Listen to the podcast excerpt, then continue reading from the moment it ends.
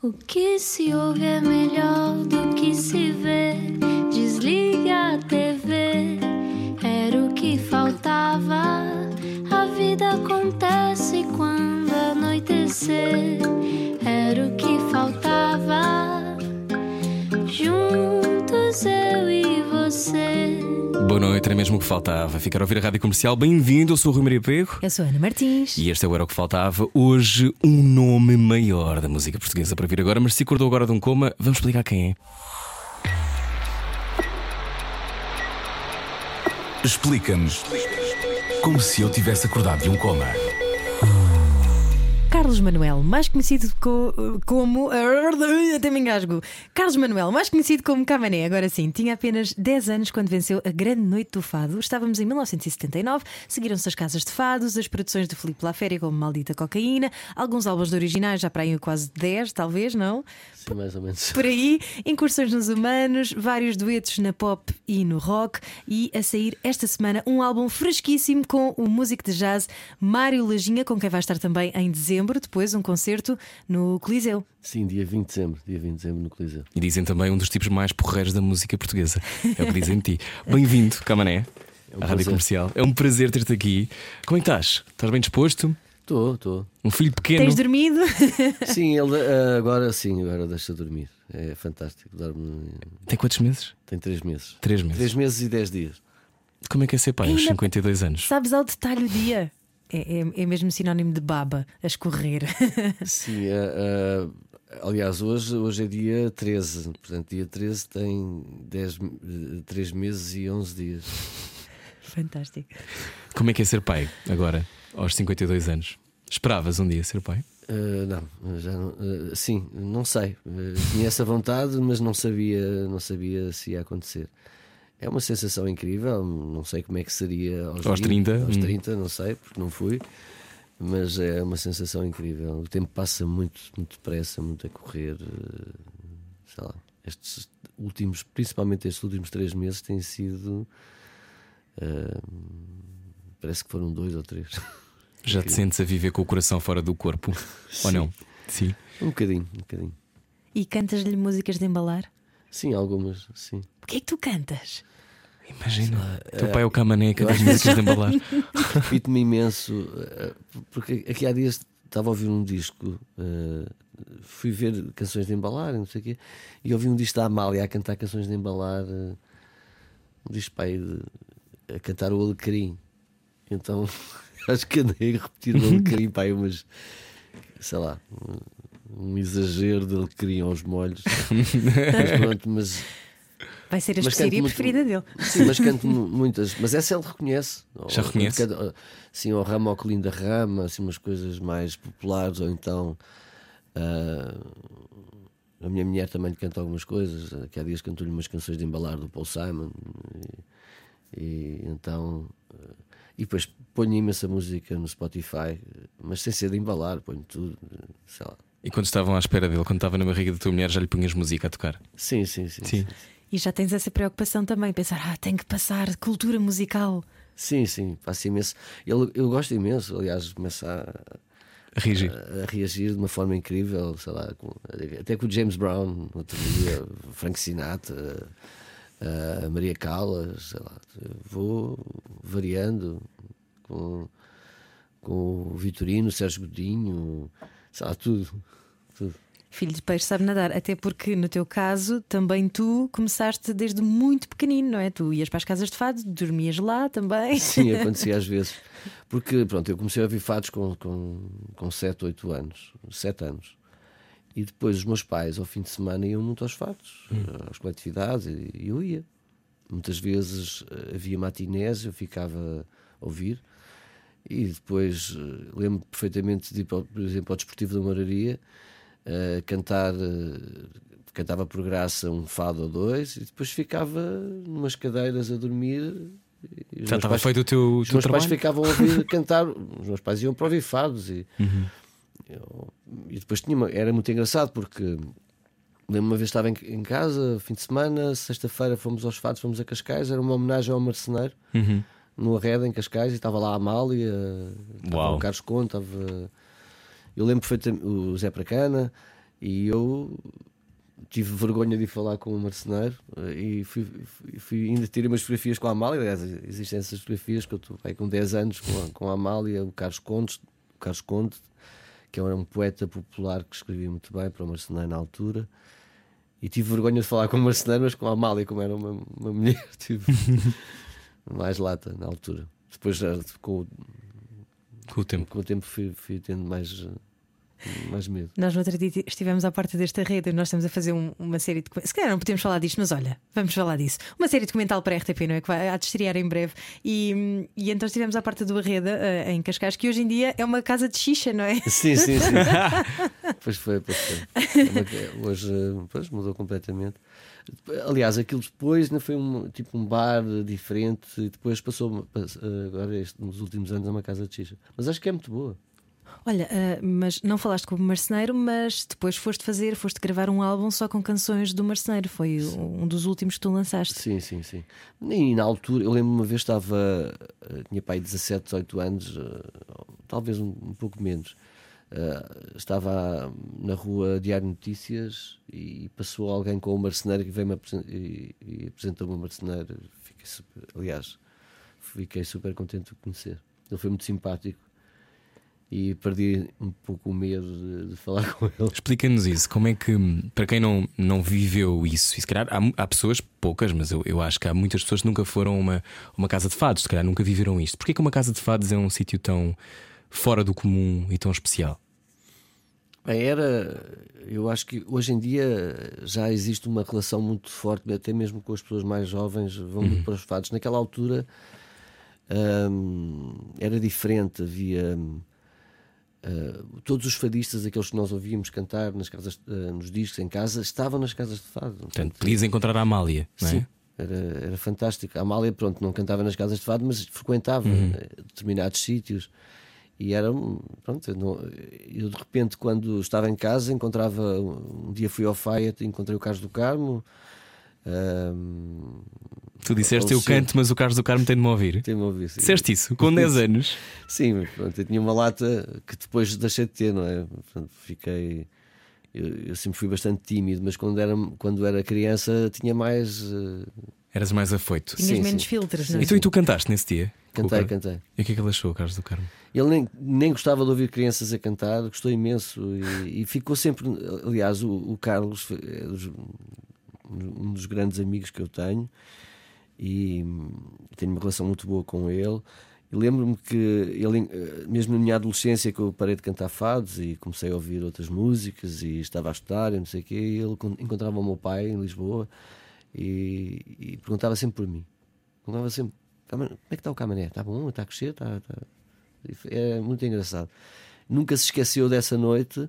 E claro que depois, mais tarde, eh, acabámos por fazer muitas coisas juntos. E eu fui assistir a muitos concertos dele e ele também foi assistir a concertos meus. E tu tens imensas histórias com esses dinossauros, esses gigantes da música, não é? Tens histórias com a Beatriz da Conceição, por exemplo, que te ensinou a declamar poesia. Porque o fado é poesia. Sim, a declamar e eh, ensinava-me a cantar, ensinava-me a, a- a não perder o tempo da palavra. Lembro-me perfeitamente eh, de noites incríveis, de, de- de ouvi-la cantar. tínhamos uma relação muito, muito próxima. Uma noite fantástica em casa que nós, ah, aliás, fomos, ela foi minha colega no Fado Menor, porque eu, cantava numa casa de fados ao fim de semana, ah, na Cosquebrada, um restaurante que tinha fados, não sei quê, e depois fui convidado para cantar para o Fado Menor. E foi aí que eu comecei a, a- estar mais tempo com a Beatriz. E, e, esse- e passado pouco tempo fomos para o Faia. E às vezes saímos do Faia, para, para um dia fomos uma noite inteira, saímos do Faia e fomos para o, para o Eris Bar. E foi fantástica a noite porque fomos ouvir a Amália em disco. E foi, a Beatriz adorava, e eu também, não é? E ouvi, ouvimos imenso. Então era, cada um ouvia a Amália à sua maneira. A, Beatriz a chorar, sentado numa cadeira, eu sentado noutra cadeira a ouvir a Amália, e o Joãozinho do Eris Bar, que era um tipo fantástico, em cima de uma cadeira, com uma peruca, vestido de Amália, com uma peruca, com um cheiro, a fazer mas ninguém olhava um. Cada um no seu transe. Foi fantástico. Ouvimos assim uma série de álbuns. E, e depois, eh, sei lá, depois ainda ouvimos mais, uh, mais coisas. Camané, tu obviamente conheceste esses dinossauros todos, portanto tenho que perguntar como é que era a Amália, não é? Como é que era? Como é que definirias a Amália? A Amália tinha. Eu, eu tinha. Nunca fui muito. Uh, eu, tinha, eu era muito tímido, não é? Lembro-me uma vez conheci. Uh, fui cantar num espetáculo em que a Amália estava lá, uh, que era uma passagem. Uma passagem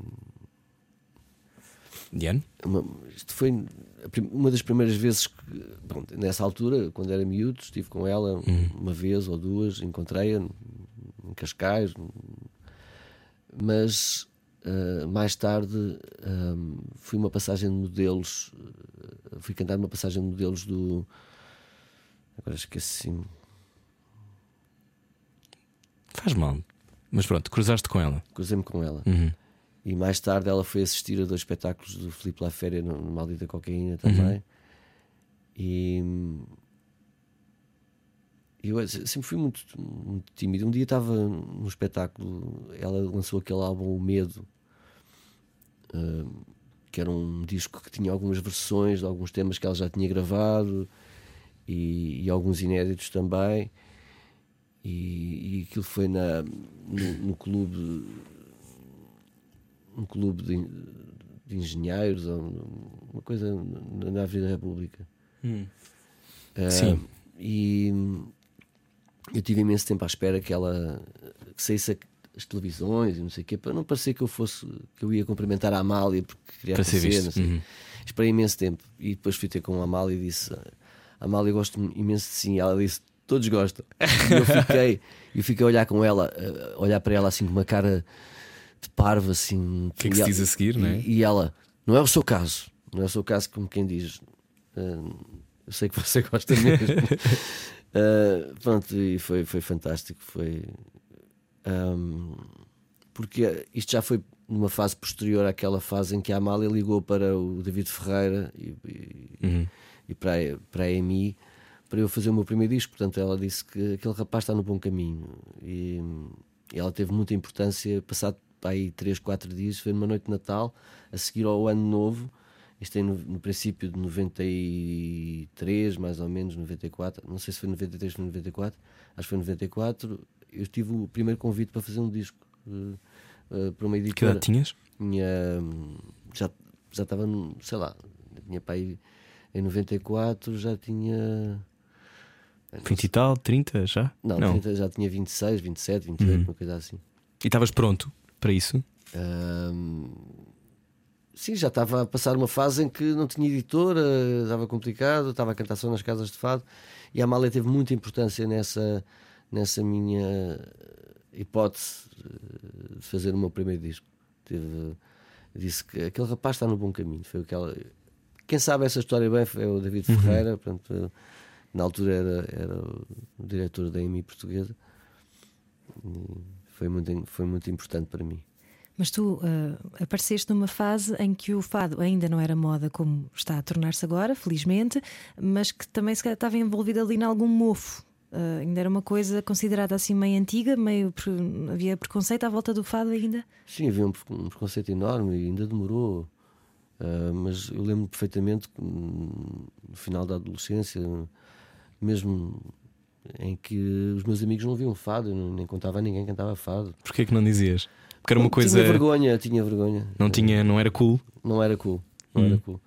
E pronto, era uma espécie de ET, não é? Uma coisa. Tipo, canta fado porquê? Eh, e eu sempre acreditei no fado, como uma música de grande qualidade, com. Claro que existiam coisas que não eram muito boas, que não tinham qualidade, mas a maior parte do fado era que eu conhecia mas eles não conheciam, e é, é o preconceito. Não, não, não, é fácil dizer bem, mal de uma coisa que não se conhece, que não se sabe. Uhum. E eu acreditei sempre que, que, nesta música e que, e que voltaria a fazer parte da vida das pessoas e que as pessoas iam se identificar com, com esta música, mas ia demorar tempo. Porquê? Desculpa. Eu, eu, por exemplo, quando gravei o primeiro disco, Fiz três concertos em Portugal e fiz uns 20 e tal lá fora. Ou seja, em Portugal não havia, Não havia- essa, muito- esse- esta coisa do amor pelo fado sim, sim. e de estar na ordem do dia. Havia uma série de pessoas que. Que eram figuras incontornáveis, não é? incontornáveis que, mantinham um, um circuito de trabalho e de, de concertos em Portugal, mas quem estava a começar era muito complicado. E lembras-te quando é que mudou?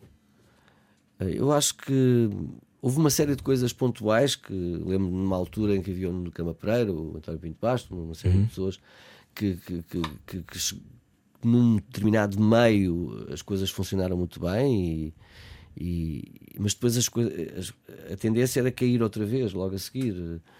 Eh, e depois houve, houve uma altura em que em que por exemplo, aconteceram coisas comigo fantásticas. No final de 99 hum, hum, ganhei um prémio, um prémio Blitz, que era um, um, Bordal Pinheiro, depois os Globos de Ouro também.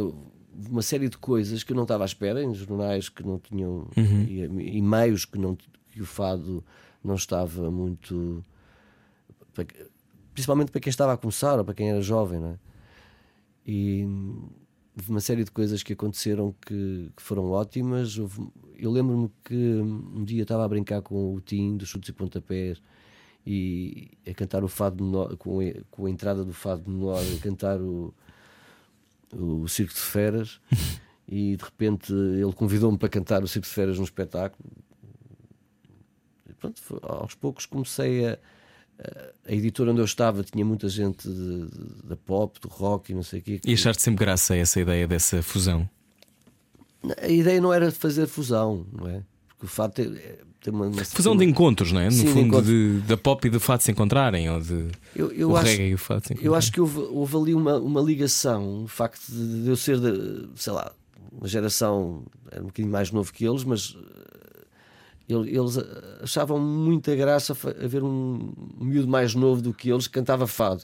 Eu acho que. E, e- e ficaram muito. eh, eu acho que na altura tinham muita vontade de, de perceber porque é que era, porque é que não era, e de repente começaram a se interessar por aquilo que eu fazia também. Eu acho que isso foi muito importante nessa altura. Eu acho que despertei muita curiosidade nessas pessoas. E continuas a despertar todos os dias, basta abrir a boca, cantas de uma maneira que é inacreditável. Parabéns, a tua voz é lindo de morrer, o teu talento é extraordinário. Bom, a seguir continuamos a falar com o Camané. Se só agora ligou a sua rádio, não saia daí, não vá ter com a sua família, também calma, não é? Pode estar com nós daqui a 20 minutos. Estamos no Era o que Faltava, hoje com o Camané. Seja bem-vindo outra vez à Rádio Comercial, Rui Maria Peguiana Martins, era o que faltava, está cá Camané. Camané, ouvimos dizer eh, que, aliás, a Ana ouviu dizer esta história, de tu te safaste na tropa, de uma maneira particularmente, safaste bem na tropa por uma razão. Sim, na altura, sim, na altura hum, eu, eu estava, fi- fiz, fiz a recruta na, na, na Escola Prática da Administração Militar, fiz Sim. um curso de escriturário, não sei o quê. Fizeste o curso de escriturário? Sim, e depois não tinha, eh, não tinha colocação, colocaram-me ali no, no- na ajuda durante um mês, mas depois fui para o quartel da Graça e colocaram-me em, em numa repartição que era a direção da arma de, de artilharia, Hum. Em que eu trabalhava em inteligência, portanto fazia parte do quartel da Graça, e, e- só que cantava todas as noites numa casa de fados, no Fado Menor, em- ali na rua do- das praças, mas e era complicado porque dormia muito pouco e, e chegava tardíssimo, ah, tinha que estar muito cedo, chegava tardíssimo a casa, depois tinha que estar muito cedo, morava em Oeiras, apanhava comboio, tinha, tinha que estar muito cedo em, ah, ali em frente ao Panteão Nacional e tinha um grande amigo meu que era o Tó Tripes, que era meu Tripes. colega de tropa. Que fixe, era eu o a tipo dizer mais- teu colega de tropa. e que era o tipo mais atinado que existe ao cimo da terra. E que me ajudou imenso porque ele é que me ia acordar ao balneário quando eu estava a dormir. Uh, depois os, os, os coronéis, porque sabiam que eu cantava. É claro que tive que fazer uns organizar Espetáculos uns, internos. um espetáculo interno. Havia outro colega fadista que era o Zé da Câmara que estava num, no quartel de artilharia em Carcavelos ou em Oeiras. E então organizámos umas noites de fado e foi uma maneira de, de conseguir Ir passando a tropa. e minimizar um bocadinho os atrasos e aquelas coisas que tinha a ver com. Portanto, a- a- o- o fado ajudou-te na tropa. Sim, não- é em tudo. na- na É isso que eu te ia perguntar. O- tu, tu cantas desde muito miúdo. Achas que o fado escolhe as pessoas? Uma leitura um bocadinho mística, mas, não, mas percebes o que eu quero dizer? que sim, sim. Não, não, sim, Nem toda a gente pode cantar fado. não é? sim, sim. Fado é destino. Mas, mas não é só fado, é- acho que é tudo, não é? Acho que Hum. o fado é uma música como é o tango, ou como é o, sei lá, a música clássica, ou como é o flamenco. É, é uma música que tem uma, uma tem características próprias que têm a ver com a nossa forma de, de- de- de falar da, da vida. Mas tem a ver com a nossa alma, não é? Sim, tem a ver com a nossa alma. Hum, mas é. Eu acho que. que o fado é que escolhe, claro. E o que é que faz o fado de ser tão especial para ti? Não sei explicar isto. É uma coisa. hum, Eu, quando comecei a ouvir fado, tinha 7, 8 anos, só tinha três discos em casa que não, que não eram de fado. Um disco do Frank Sinatra, que tinha My Way e Strangers in the Night, tinha um disco do Aznavour, tinha o Non Je n'ai rien oublié e o Mourir d'aimer, e tinha um disco do- dos Beatles, tinha o Don't Let Me Down e o, e o Darling. Pronto, e ouvi aquilo compulsivamente Era o Revolver. e estava doente em casa. Fiquei nos Beatles, fiquei a pensar qual é que é o álbum, é o Revolver, não sei. Não, era um single. Era ah, um ok, single. era o single, ok. Era, era aqueles singles que tinham, Sim, um- sim. tinham dois temas. E então ouvi aquilo compulsivamente, não tinha mais. E, e- e depois tive que passar aos fatos, porque eu estava com uma hepatite que apanhei na escola na altura. E fiquei em casa três semanas eh, a, ser tratado e fui tratado por Pois é, uma aquela- chatice que não te podes mexer, não é? Sim. Essas hepatites que apanhei escola. outra doença que foi o fado. E- e- mais O fado largou. fica muito, depois o fado não larga, não é? O E- fado e comecei- pega. Não, mas comecei a ouvir aquilo. Toma-se esquisitíssimo. brufeno e o fado não sai. Era esquisitíssimo ouvir Hum. aquela música. Ouvir. Mas a verdade é que eu comecei a cantar, passado pouco tempo, porque eu vi tanto, com aquele tipo de intuação. Eu, eu, eu lembro-me quando tinha 14, 15 anos, às vezes cantava umas músicas sem ser fado. Uma vez até cantei lá no Festival da Canção, no, no- Liceu do Eiras. Hum. Eh, eh, umas coisas assim. E, e os meus amigos diziam: "Parece que estás a cantar fado. A minha forma de entoar mudou.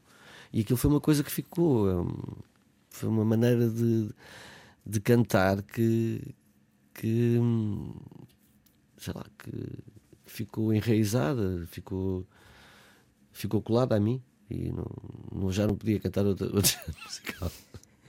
Era complicado. Olha, olhando para o fado, hum, no fado há elites. Hum, Há tipo alto fado, baixo fado.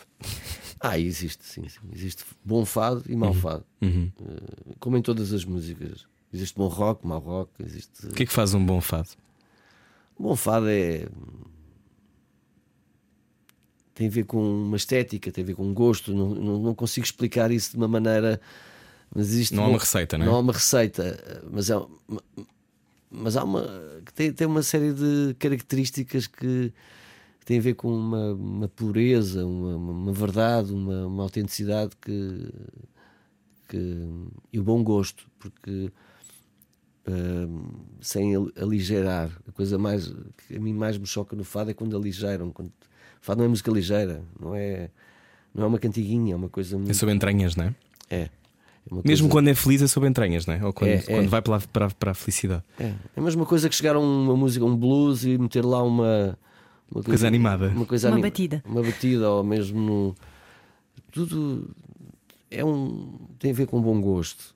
Uma coisa. Ou seja, tu já fizeste, já cantaste com músicos pop e músicos rock, mas é a tua voz que empresta a esses estilos. sim. Mas tu não vês um músico pop a cantar fado, por exemplo. Eu, eu vejo se cantar o tema e conseguir transportar para a sua onda musical. Mas não- não- agora não vejo um fado cantado. Pelo Mick Jagger. Sim, vejo o Mick Jagger cantar um fado, a música do fado, e se calhar até canta bem, mas não é, não vai ser fado, vai ser, a- Vai ser Mick Jagger a cantar um fado. vai ser o Mick Jagger cantar um fado, da mesma forma que, que um fadista quando eu canto uma música pop também tenho a preocupação de ir por dentro, tudo bem, eu não vou, eu não vou estar a, a afadestar a música, não é essa a minha ideia. Adoro essa expressão, afadestar. Afadestar. Afadestar. Mas, mas, mas uh, a preocupação é ir por dentro do tema e procurar a essência do tema e, ser o mais verdadeiro naquilo que estou a fazer, mas, mas claro que, que não sou muito dado a fusões. Não. O impacto do fado. Um, estavas a dizer que no início, ou quando, quando lançaste esse primeiro disco, que tinhas mais concertos fora do que em Portugal. Um, como é que o fado é entendido nas outras línguas e nos outros países? É entendido porque é uma coisa visceral? Porquê é que tu achas que é tão, tão extraordinariamente aplaudido também no, no resto da Europa e no mundo? Eu acho que é, é um como nós aqui também ouvimos música que vem que não, não, não conhecemos, eu lembro quando ouvi a primeira vez o, música francesa, um jazz, tudo.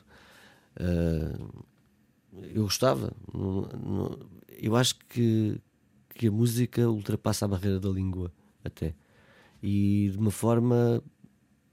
e toca-nos. Uh, eu lembro, eu, desde miúdo que ouço música, o Sinatra, sei lá, os cantores eu sempre gostei imenso de cantores, o Aznavour, o Brel, o, uh, sei lá, aqueles cantores todos, e o, os, os, Stones, os Beatles, eu não percebia nada do que é que estava a ouvir quando tinha 7 ou 8 anos, mas aquilo tocava-me imenso. E, é a mesma coisa, o fado ultrapassa essa barreira, é uma coisa tão emotiva, tão, tão visceral, não é? Disseste, pessoas. disseste há pouco que o fado te deu tudo. Porquê que dizes isso?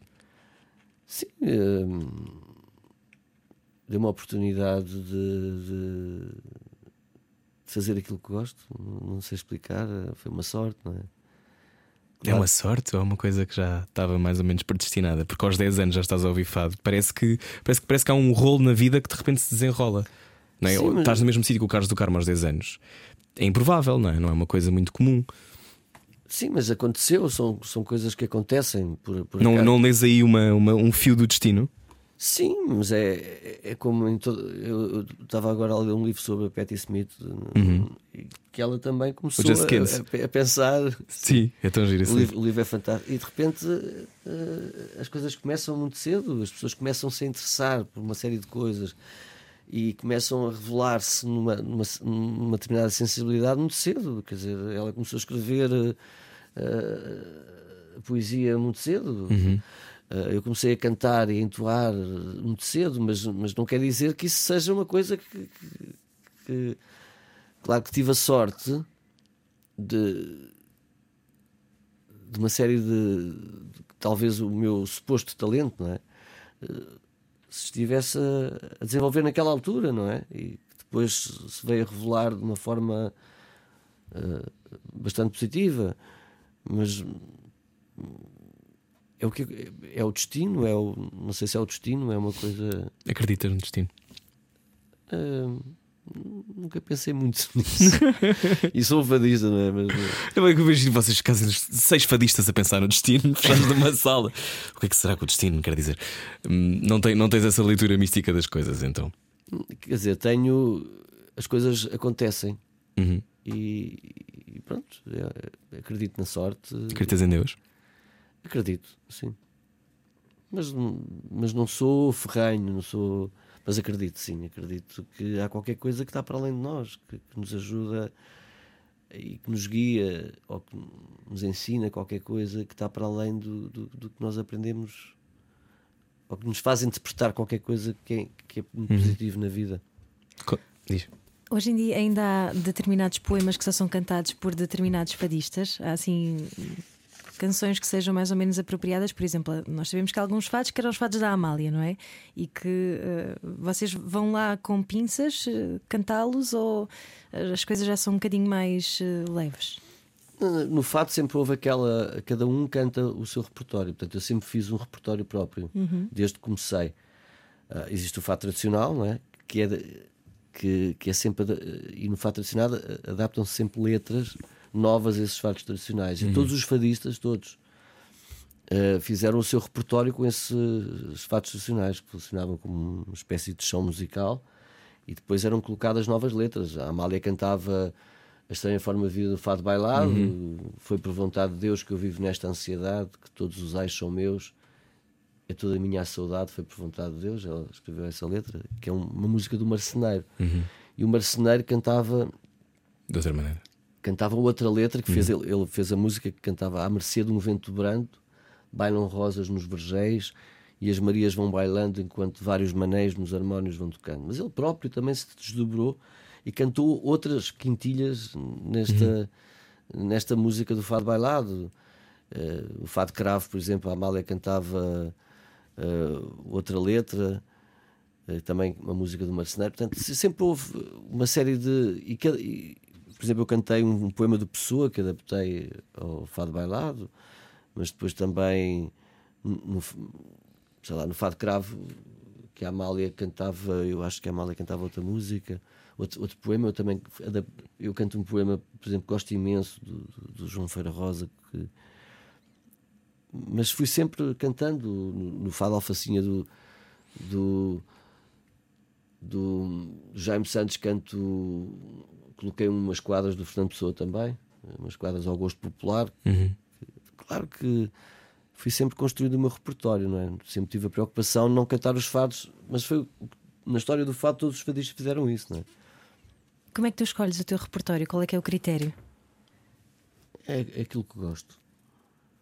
Hum, há, há meus contemporâneos, pessoas que escrevem ah, quadras, tias, quintilhas, decassílabos, que, que eu gosto imenso e que eu adapto aos fatos tradicionais. Depois também tenho alguma poesia que eu vou lendo nos livros que, que gosto e que vou adaptando também nos fatos tradicionais.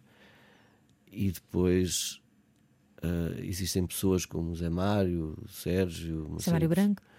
eh, que foram fazendo fatos para mim, que, que- que produziram discos e que o Mário Lajinha, Uhum. eh, uma série de, gente que foi fazendo músicas, letras que eu gostava e eu, quando gosto, quando acho que, que consigo transportar para a minha, para a minha forma, para, para a minha estética musical, eu acho que quando acredito, faço. Olha, tu fizeste parte de um supergrupo, os humanos, não é? Ahm, como é que acontece essa história? Como é que vocês se encontram e depois de repente criam esse momento tão único que, que marcou, eu acho, a música portuguesa para sempre? Bem, eh, na altura o Nuno Galopim é que me veio falar, eh, eh, foi a primeira pessoa que falou comigo.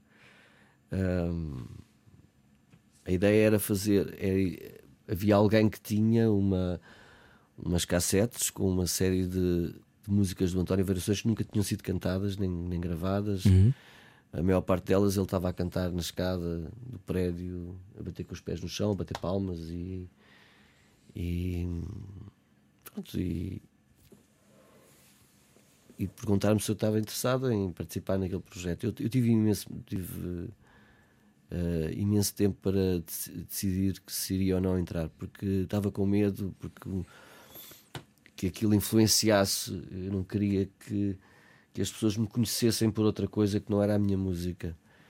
E uma das coisas que me disseram foi que, e foi fantástico, foi que cada, um, cada uma das pessoas que iam entrar era eu, Manuela e o, e o, Azevedo? e o Manuel Azevedo e o, e o Luís Fonseca. David Fonseca e os outros músicos fantásticos que estão lá, o Nuno Rafael, o Helder, toda a gente, o Helder Gonçalves, toda a gente que estava. A ideia era fazermos um disco, um disco, mais nada. E acabámos de fazer um disco e três concertos. Nós fizemos três concertos, fizemos dois coliseus, um coliseu em Lisboa, um coliseu no, no Porto e fizemos um concerto no, no Sudoeste. Foi um dos, um dos concertos da minha vida.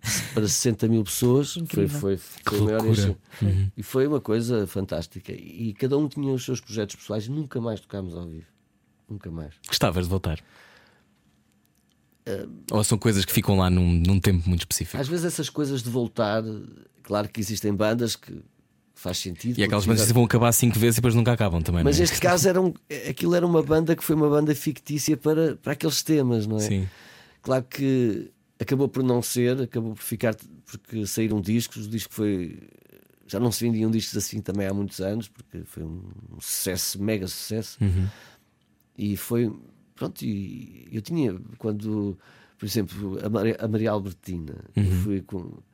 lembro-me de ter ido à EMI e mostrar os temas e depois. hum, e um dos temas que eu estava estava a ver, a Maria Albertina, fazia-me uma, série, uma certa confusão, porque estava com medo que, que a música fosse um bocado. que não tivesse aquela qualidade que tinha a música do António. E até me disseram lá na EMI: pá, esta música não sei se. não sei se, se dá e tal. E eu fui para a casa do Nuno Rafael, nunca mais me esqueço. E o Rafael faz um, um arranjo para aquilo com aquele baixo, aquele balanço. Pronto, e passado uns dias gravámos aquilo e tal. Epá, afinal isto é. Epá, afinal isto. Isto afinal até pode ser. Pronto, e, e foi. E passou na rádio para sempre, teve sempre a dar. Aliás, até vai dar agora. Exato, eu acho que é um Mas- ótimo pretexto. Mas pronto, eh, o, te- o tema que, que na altura que eu adorei foi o Quero é Viver, lembro perfeitamente. Sim. As rugas com a Manuela Azevedo. Rugas é lindo, Lindo. lindo. O. Deus que me vou embora. é- é foi, Então foi uma experiência feliz. a culpa é da vontade, A culpa é da vontade, também é lindo. sei lá, to- todas. eh, Culpa é da, É da vontade. vontade. aque- aquela, aquela cantou David, como é que é? É tudo. E depois eram pessoas que eu, que eu adorei conhecer. Ficámos amigos para a vida. Então soube-te bem essa coisa de. Aliás, aqui há dias estive aqui neste estúdio a cantar com, com o David. Foi. Bom, então olha, vamos recordar então a Albertina, os humanos na rádio comercial e a seguir continuamos a conversar com o Camané. Fique por aí. À noite, todos os gatos são pardos. Parvos. Pardos. Parvos. É aquilo que preferir. Era o que faltava. Na comercial. Juntos. Boa viagem com a rádio comercial, está a ouvir o Era o que Faltava. Hoje com Camané, Carlos Manuel. Porquê este nome Camané? Como é que surge Camané? Ah, isso foi. Eu era muito pequenino, sempre fui, não é? Nunca. Estar também. Tenho 1,63m, tenho 1,63m. pronto. E quando. E quando fui para a escola, para a pré-primária, eh, havia muitos Carlos. E então. eu Era um ano de Carlos, toda a gente se chamava Carlos. Era.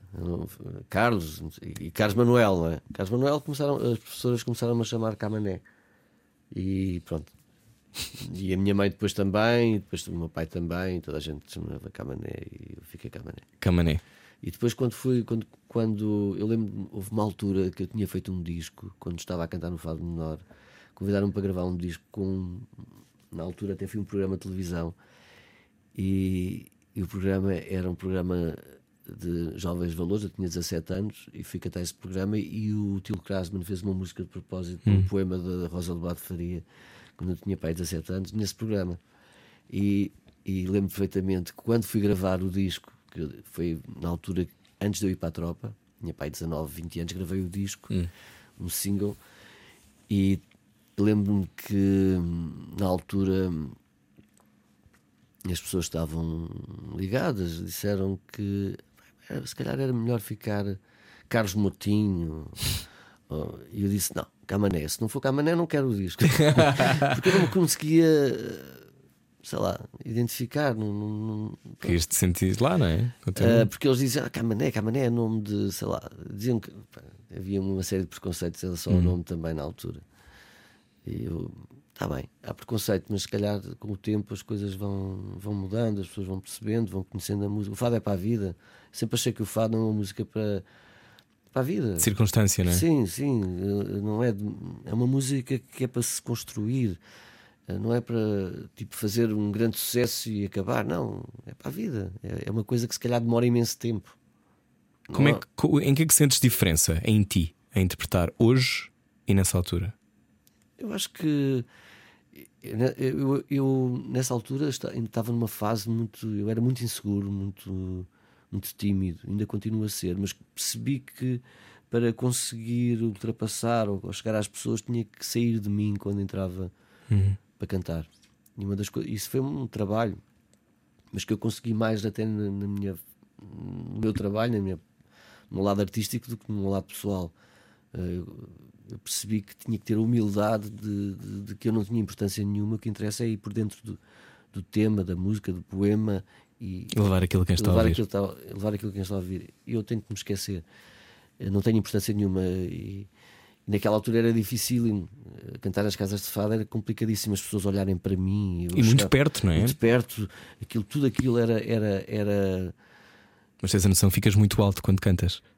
Não sei. Não, não, é não é verdade, é porque, porque lá está, porque provavelmente tens essa noção de que não é só sobre ti, não é? É sobre aquilo que tu estás a cantar. Sim, isso, é- e isso foi uma coisa que, que- Isso é que me deu prazer naquilo que faço. Porque na altura eu tinha. Eu ficava num estado. ah, a importância que eu dava a mim mesmo ah, de chegar a- ali e cantar e, ah, era exagerada. Portanto, eu, tinha que dar importância àquilo que estava a fazer e isso é que me ajudou a. Quando é que há esse, A dar essa mudança, esse Isso shift? Foi, foi. Demorou imenso tempo. Eu lembro-me que ia para o palco. Lembro-me de chegar a cantar dois, três, quatro temas como não entrava no palco e não conseguia sair, não conseguir. E de repente havia um clique. E foi. E hoje em dia às vezes acontece no primeiro tema. Eu esqueço-me completamente. E isso ajuda-me, ajudou-me a, a, a ultrapassar eh, e a conseguir tocar as pessoas porque na altura era complicado. E na- nas casas de fado, às vezes, quando estava muita gente e eu, eu ia- e começava a cantar de uma forma distraída e tal, a coisa fluía e era fantástico. Mas as casas de fado ajudaram-me imenso nisso. Eu fiz imensas experiências a cantar os fados tradicionais. Ainda cantas, ainda vais, de vez em quando? Aqui há dias fui uma, uma, uma, uma amiga, Maria João Quadros, que eu gosto Uhum. imenso. Sim. Gosto imenso dela e gosto de ouvi-la cantar e não sei o quê. Uh, Convidou-me para ir fazer uma surpresa, telefonou-me do dia antes, eu fui. fui. E qual foi a sensação? Foi, foi fantástico. Foi, foi, ali- foi com, fui com um amigo meu que também canta, que, mas esse canta nas casas de fado, que é o, o Francisco Salvação Barreto, que, que eu gosto imenso de ouvir cantar, e fui, fui com ele. Convidei, eh, ele até depois à noite sair à noite, porque eu saio muito pouco à noite, só saio para cantar, para fazer concertos. Às vezes chega, tenho uma pessoa que me vai buscar a casa, depois vai-me pôr a casa. Às vezes chega a casa tardíssimo, não é? Mas acabo os concertos no teatro, não sei o quê. Vou para o carro, venho a dormir até, até Lisboa, não é? Não- Mas essa vida da casa de fado impede Agora, que tu tenhas foi- isso foi um- na rua. Aquilo foi uma festa Uhum. num restaurante, uma festa de anos da, da filha da, da Maria João. Fui lá cantar, fiz essa surpresa de lá ir cantar três fados. E pronto, no, no, estacionar em Lisboa à noite, não sei o quê. não sei- esse meu- o, o, o Salvação veio ter comigo. Fomos os dois de mota, já lá de capacete, de mota, e fomos, fomos- fui lá cantar três fados. Foi muito engraçado. Ah, e, e claro que fico logo intimidado. Era isso que eu te perguntar, As se pessoas- ainda sentes alguma Sinto, coisa. Sinto, sinto porque as pessoas estão muito perto, todos a olhar, não sei o quê. Eu fico... Mas és tu. Tipo, tu, tu cantas há 40 mas, anos. depois, mas depois começo a.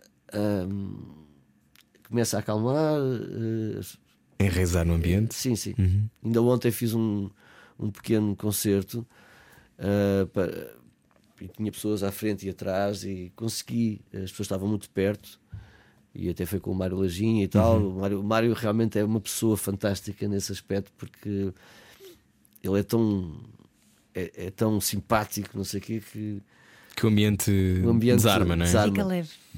Conta-nos essa, essa experiência. Este último álbum chama-se Aqui Está Sossegado, não é? Um, Conta-nos este universo, o teu e o do Mário Lajinha. Começou com um espetáculo Uhum. e agora vira disco.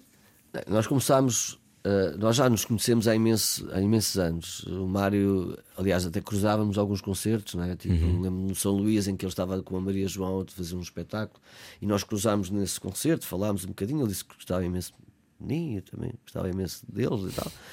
E o tempo foi passando e lembro-me que hum, houve um dia, houve uma ideia do, do, do isto pá, aí no ano 2000, ou no final de 90 o, o Manuel Faria do Estrovante eh, trabalhava em publicidade depois também e fazia outras coisas e havia um carro um carro isto foi no Cultura Gesto foi num sei lá, não lembro do carro que era sei que era um, uma um, o carro ia sair e não sei o que então eh, no palco Cultura Gesto havia aqueles elevadores e tal o carro descia e nós subíamos no, no outro elevador eu e o Mário e tocámos pela primeira vez juntos, aí de quatro ou cinco músicas, na- no lançamento desse carro. Hum.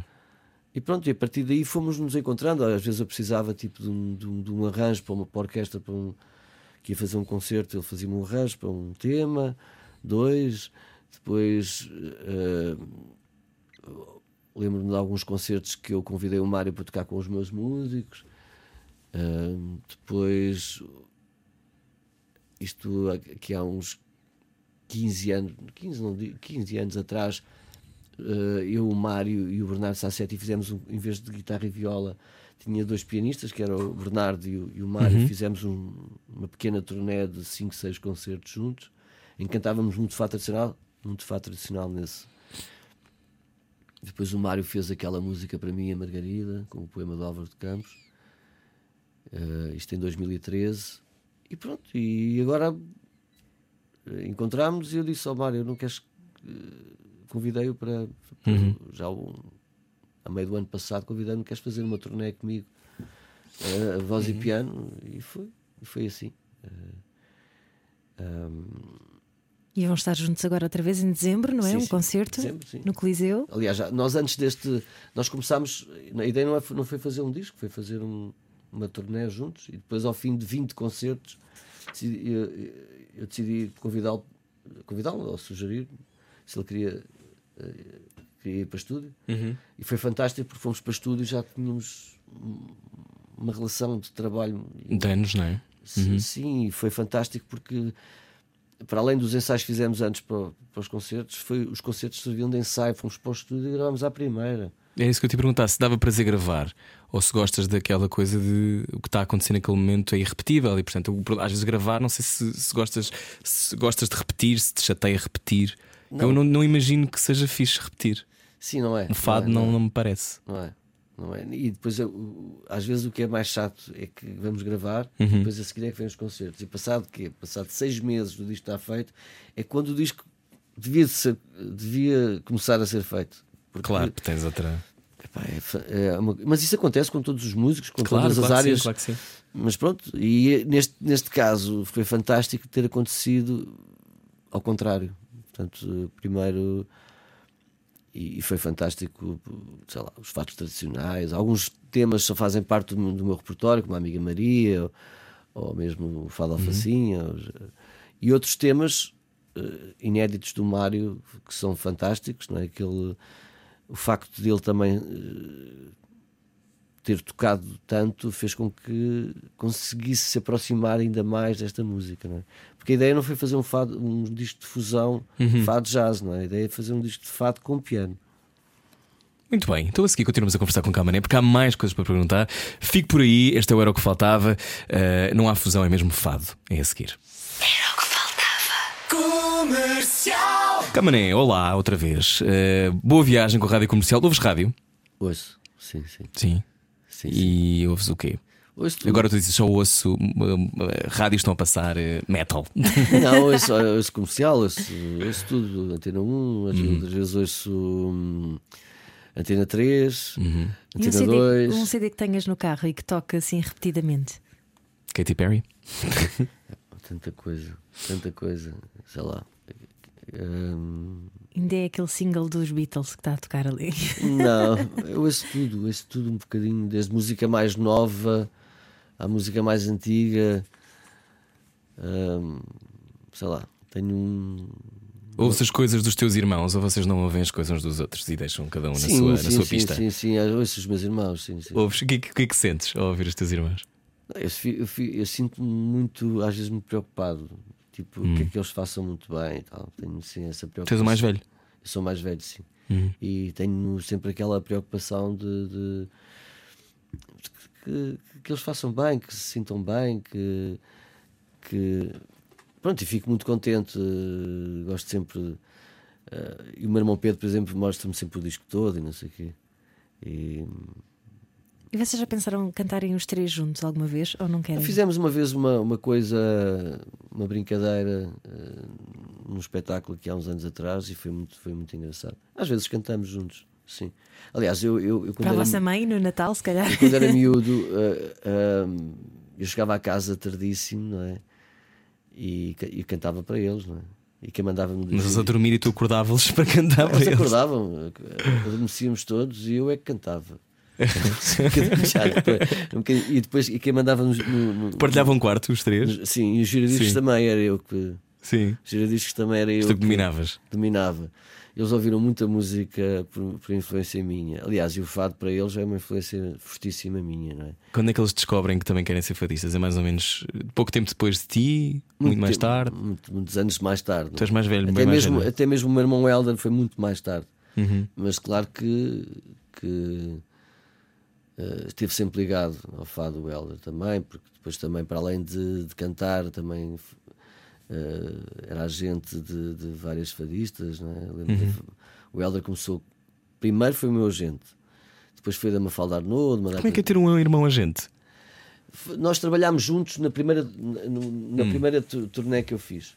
A Hum. Ok. primeira turnê que eu fiz, daqueles, foram cinco concertos. Eh, e ele, ele- ainda trabalhámos juntos nessa altura. Depois, claro que. ehm, Acharam importante separar-se para ter sim, as suas sim, próprias vidas, se calhar, não é? e, e pronto, o Helder tem, tem, tem uma casa de fado gi- giríssima, dos sítios mais giros de fado que há. em É, sim, sim. A Maria da Moraria. Sim, sim. E aquilo é um sítio fantástico. Ainda há que dias passei lá porque o meu irmão Pedro fez anos. Eu fui lá dar uma prenda. Uhum. Não podia estar muito tempo lá porque tinha o António em casa. Não é? Uhum. Para quem só ligou agora ao rádio, estamos a falar de Helder Motinho e Pedro Motinho, Sim, irmãos sim. de Camané, ok? Estamos na rádio Fui lá, comercial. dar, fui lá dar-lhe uma, uma camisola que espero que lhe sirva. Porque é fácil dar eh, roupas aos meus irmãos, principalmente ao Pedro. Porque o Pedro tem mais ou menos. É a mesma estrutura que tu. faz ginástica. Não sei Ah, o quê. ok. O Helder está um bocadinho gordinho, é complicado oferecer-lhe uma camisola. Mas não sei se. Podes dar uma capa, não é? Dá-lhe um casaco muito grande. Ele depois é- faz o que quer. Mas eles trocam, pronto. Trocam, está tudo bem. está. Mas o Pedro está, o Pedro está mesmo. Aquilo que eu compro para mim, posso comprar para ele. Ele Olha tem- que prático. E foi sempre assim? Foram sempre vestindo a roupa uns dos outros? Ah, sim, sim, sim. Também havia essa coisa. Tipo, havia uma. Olhávamos muito para a roupa uns dos outros e vestíamos muito. Às vezes eu gostava. "Ah, O Pedro empresta-me essas calças. Tem que diferença de idades, vocês? O Pedro tem menos 10 anos que eu Ok. e o Helder tem menos 2. Dois. Ok. E nunca houve drama com raparigas? Ah, não. Não. Não, não, não, não, não, nunca houve. Porque agora estás a falar sobre a tua timidez. A tua timidez também, ser fadista, ter essa voz e Mas encher sempre- uma sala. Sempre fui tímido, tímido com raparigas. Foste? Sempre fui, sempre fui. Quando é que isso chegou a mudar ou Não, nunca mudou, nunca, nunca mudou. Nunca mudou. Que engraçado. Nunca mudou. Mas é porquê? Porque achavas que eras sério? Não, nunca tive. eh, sempre fui tímido. E Então, quando estava na escola, eu, eu lembro uma vez que havia uma rapariga que eu achava lindíssima quando estava no ciclo preparatório. Não, no liceu. Já estava no liceu. E às vezes via a passar e ficava ali. Então. E passado muitos anos, encontrei-a num, em num estúdio de gravação de televisão. Porque eu- pronto, e ela depois trabalhava em televisão, uma coisa assim. E, e ela disse-me que tinha sido apaixonada por mim. Eu nunca consegui aproximar-me, sei lá, dois metros dela. E pronto, aquela... Imagina o que é que podias ter vivido cá, mané. Com, com estes olhos azuis. Com estes olhos azuis, ok. Olha, e acreditas que as pessoas são boas e más? Ou não? Ou achas que somos todos tudo? Acho que somos todos tudo. Acredito que as pessoas. Mas há pessoas más. Mazinhas, há pessoas que, que sim. No É um- fado há muita, muita inveja ou não? Muita coisa assim Isso é em todo lado. de gancho. Não é uma coisa exclusiva. Não, mas no fado as pessoas são. Pode acontecer isso, mas Há grandes figuras, não é? Por isso é que eu estou a perguntar. Sim, claro. E às vezes, eu lembro-me que quando fui para quando fui cantar para as casas de fado e não sei quê, havia sempre aquela coisa de, de dizerem os fadistas que cantavam nas casas de fado diziam mal muitas vezes de- de- daquelas pessoas que tinham sucesso, não é? É normal, porque se calhar queriam ser elas. Sim. Dizia mal da Amália. Diziam imenso mal da Amália. Porquê que diziam mal da Amália? Porque ela era uma unanimidade. Pois, mas. eh, Mas diziam- ela, a diziam Amália- coisas que não tinham a fazer sentido nenhum. Porque eu dizia, "Pá, mas, ah, está bem, vou para casa ouvir já. É como dizer mal do Cristiano Ronaldo, se calhar. Eu acho que até é Não, mais não, consensual, não, não, é? não, O Cristiano Ronaldo marca golos, não há nada, não se pode dizer mal. Sim, é verdade. Não é, não é uma arte Ali é tão uma subjetiva. coisa, ali é uma coisa, a Amália era uma coisa tipo. É- Era incompreensível haver uma distância tão grande o sucesso de uma pessoa e pronto, e realmente às vezes as coisas eh, são complicadas. Uhum. Tem a ver com algumas frustrações que as pessoas têm, sei lá, coisas assim. Mas é verdade que as pessoas falavam mal de, de- de grandes artistas, não é? Se calhar porque também queriam ser, ou que ou queriam ter aquele. Lidaste sempre bem com isso, tipo, nunca te comparaste, conseguiste fazer sempre o teu caminho. Houve ali momentos em que pensavas porquê que eu não tenho isto ou porquê que eu não. Não, não pensem. Não pensas em nada não, disso, Não não é? olho para o lado. Não olhas para lá. Nunca olhei para o lado. Nunca olho- eu não faço. Eu, eu faço aquilo que acredito, não olho para o lado. E foi uma maneira que eu encontrei para conseguir eh, fazer o meu caminho. Porque eu acho que quem olha para o lado não, Está distraído. está distraído com coisas que não, que não faz sentido nenhum. Não faz. Não faz e impede, impede qualquer tipo de criatividade. Qualquer. Concordo. Olha, eu, com eu isto. acho que, eu acho que essas pessoas realmente é que quem diziam mal não olhavam para o lado, sei que fizeram coisas. Verdade? Eu acho que isso é um, um grande conselho. Quem está a ouvir, não olhe para lá. A não ser que esteja a atravessar a rua, convém. A não ser que se queira identificar. que se- que Sim, se mas queira- aquela coisa de comparar o meu sucesso com o de outra pessoa, quando somos pessoas completamente diferentes e que tivemos, sei lá, processos completamente diferentes, caminhos completamente Não, eu, diferentes. eu, eu, a maior parte do sucesso. A maior parte não, o sucesso dos outros eu não quero ter. Pois. Eu não quero ter o sucesso dos outros, não quero. E não quero, não quero, não quero influenciar o meu trabalho Baseado. baseado em, em, em- em ideias de sucesso. Eu não saio daquilo que, que eu acredito porque, por uma razão. Agora está a bater mais isto ou não, aquela não, coisa. isso nunca na vida era incapaz de fazer isso. Não ponho em causa aquilo que eu acredito eh, por eh, razão, por nada. Muito bem, vamos ver se é sempre assim. Vamos jogar um jogo que se chama Cortar aos Pecados. Não sei se explicaram o que é. Não. É um jogo de dilemas morais. Sim. em que nós vamos perceber se tu tens mesmo esta, este olhar eh, de aço perante estas questões morais. É a seguir, não era o que faltava. Cortar aos pecados. A Rádio Comercial quer saber o estado anímico dos portugueses num jogo de dilemas morais. Sejam muito bem-vindos. Só agora chegou hoje o Cortar aos Pecados, edição com Camané. Olá, YouTube. Camané, esta é a tua câmara, se quiser dizer olá. Estou no Manuel. YouTube. Carlos Manuel, eh, Camané desde pequeno eh, e desde sempre, e será para sempre Camané. Muito bem, vamos olhar para estes dilemas morais. Começa a Ana Martins. Mick Jagger vem a Portugal co- ter com a sua amiga Ana Moura e vai assistir a um concerto teu. Ele fica deslumbrado com a tua voz, se calhar até já ficou, você já deve ter ouvido possivelmente, e convida-te para gravares um álbum com os Stones e fazer uma digressão mundial, mas que te vai afastar do fado durante pelo menos uns 5 anos. Aceitas? Não. Não. Não, acho que não. Tenho quase a certeza que não. Bem, não sei, mas acho que não. Por ser demasiado tempo? Ou Ou... porque não cantas fado? Imagina que era só dois anos afastado do fado. Eu acho que podia fazer uma participação, num, cantava uma música com ele. ou- agora, ir- não, não, porque eh, ele se calhar, se calhar só me convidaria porque eu tenho uma maneira diferente de cantar e porque, Hum. porque é diferente a dele, que é única. Ah, tenho a certeza quase também que a Namora também não fazia isso e afastá-la. Eu lembro-me, há uma, há uma história engraçada que, que contaram que sobre a Amália eh, convidaram para, para ficar em Hollywood mais uns tempos e não sei o quê. Ela disse que, que lá ia ser mais uma. Eh, acho que veio a escolha que ela Que ela fez. prefere ser a Amália no meu país. Sim, preferia ser. a- Ela só era diferente porque cantava outro estilo musical. Não é? Pronto, eu não sei, eu não sei, mas é claro que, que ainda há tanta coisa para eu fazer naquilo que gosto. na- Hum. Eu acho que só sou diferente porque canto este estilo musical. É? E com quem é que tu ainda não cantaste e gostavas de cantar? Bem, com toda a gente, isso aí gente. faz muita gente que eu gosto, sei lá, Hum, Desculpa. eh, mas que não ponha em causa aquilo que eu gosto de fazer. Mas gosto, gosto há muita gente que eu. e especialmente gosto de ouvir de vários tipos de música. e- e- Sim, tu dos duetos já fizeste vários. Eu estava a perguntar se havia assim alguém. E digressões mundiais Sim, uma também, surpresa não tipo Dua Lipa ou Katy Perry ou. é? Algum sítio no mundo onde ainda não tenhas cantado?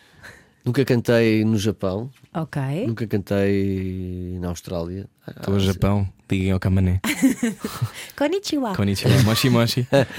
Não, não, pronto, mas, mas há sítios que eu gostava de ir. Mas é assim, eu vou, eu vou muito aos sítios que eu gosto, de- quando vou a sítios que eu gosto muito, depois vou lá de férias, porque não, nunca tenho tempo de, de quando vou em, em trabalho, não tenho. não Qual tenho foi o tempo. último sítio para onde tu foste de férias?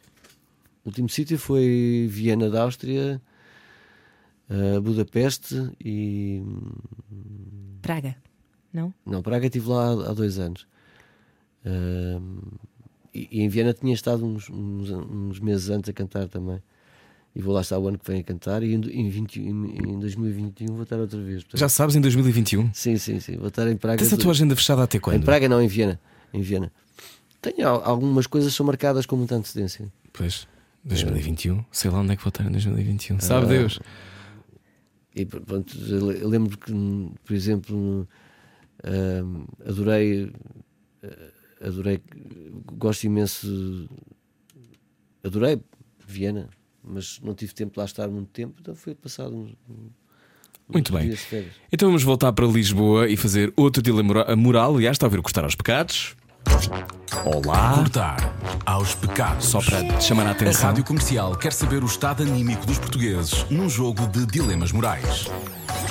Com Camané, vamos a um dilema mais mundano. Camané. Um, um vendedor bastante assertivo, para não dizer quase agressivo, bate-te à porta e tenta impingir-te um novo tarifário de um determinado serviço que não vamos dizer agora. Ninguém nos está a pagar, não vamos dizer agora. É daquelas pessoas muito insistentes que não desiste por nada. Tu tens o bebê a dormir, o António, não é? Ias aproveitar para dormir uma cesta também. Pai, não te dava jeito nenhum a armar confusão. Queres mesmo que ele se cale? Tu dizes para ele se ir embora, mesmo que a reação dele possa ser menos simpática, ou aceitas comprar o que é que ele esteja a vender só para ele se calar? O que é que tu fazes nessas situações? É assim, já me aconteceu. eh, já me aconteceu ceder, mas acho que agora não cedia. Acho que já me aconteceu. Eu, eu, no passado era, era tão, queria ser tão agradador às vezes Sim. Que era capaz de. de, de- Sim, vou mudar para Sim, esta, sim, esta tá bem, empresa tá bem. de energia elétrica. Sim, mas, mas não, mas não, não. Acho que eh, hoje em dia estou tão cansado às vezes, estou.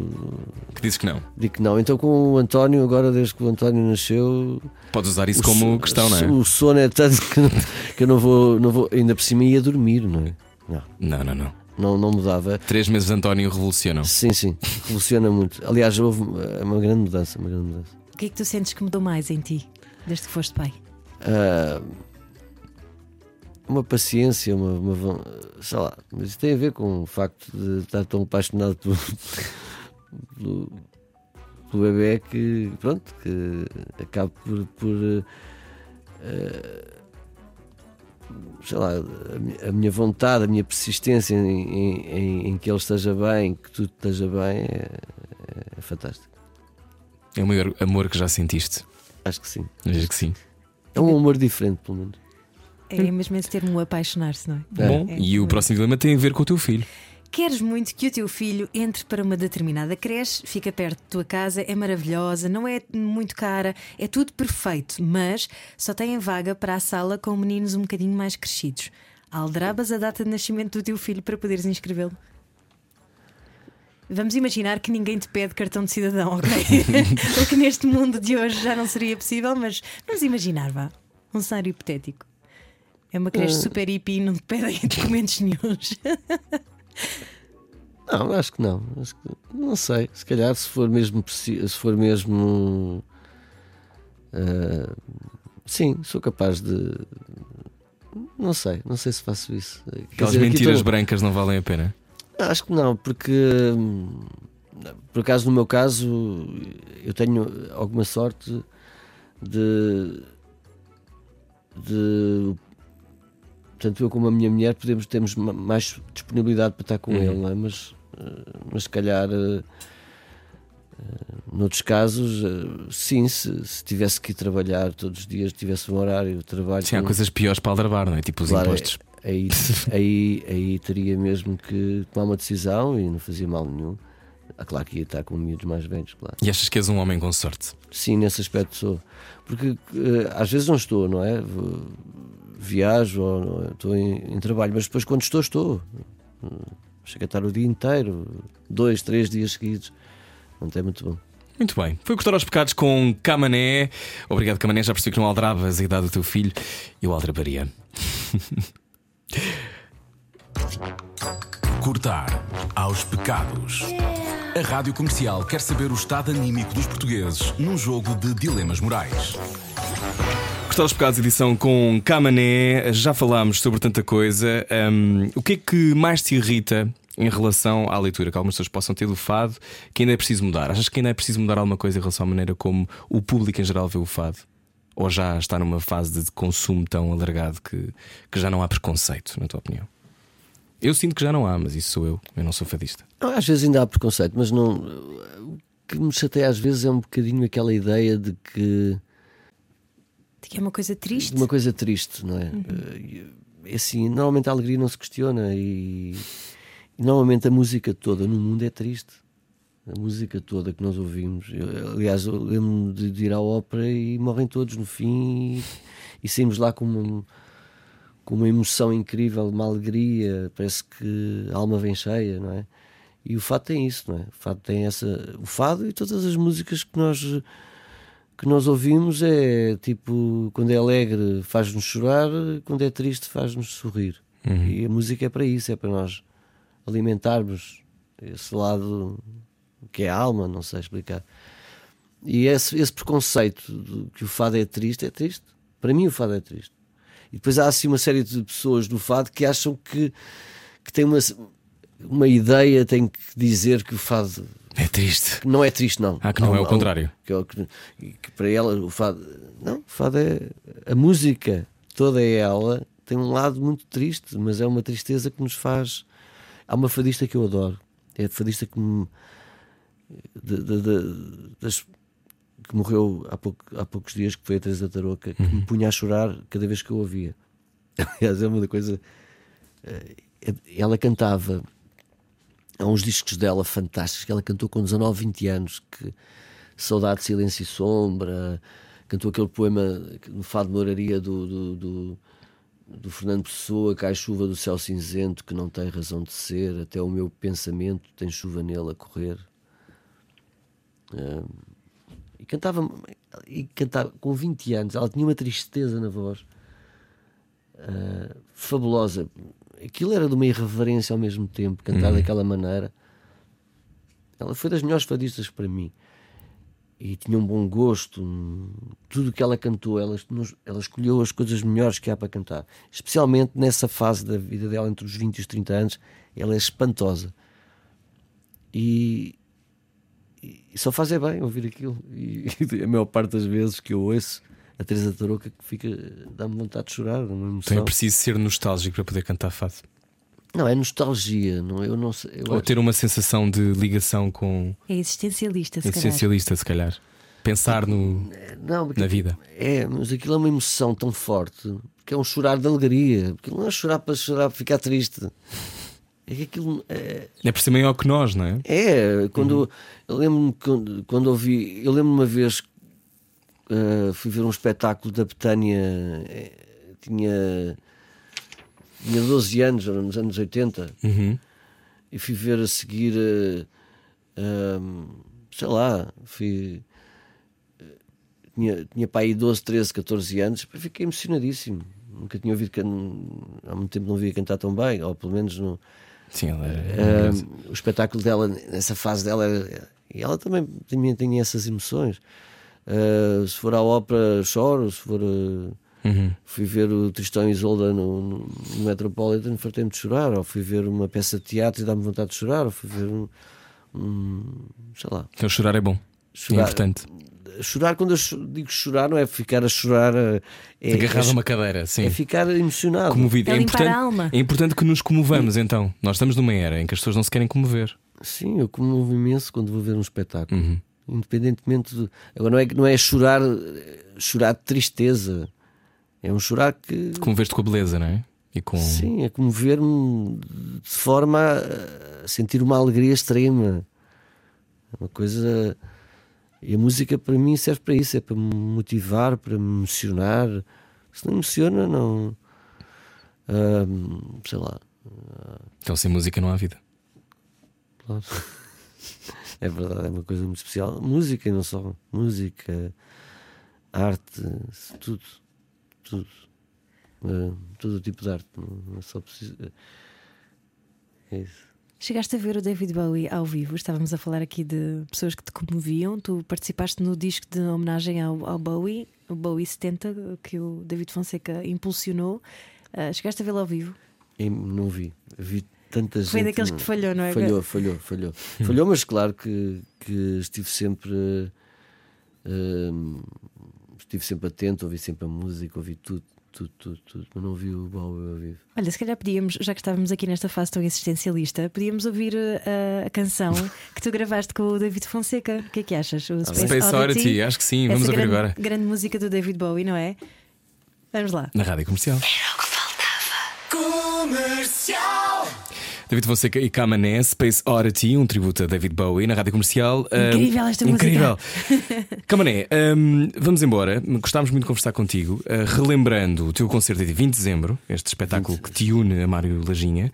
Um, quem nunca ouviu nada destes, daquilo que vocês tiveram feito juntos, fizeram juntos, como é que tu falarias sobre isso? O que é que tu dirias?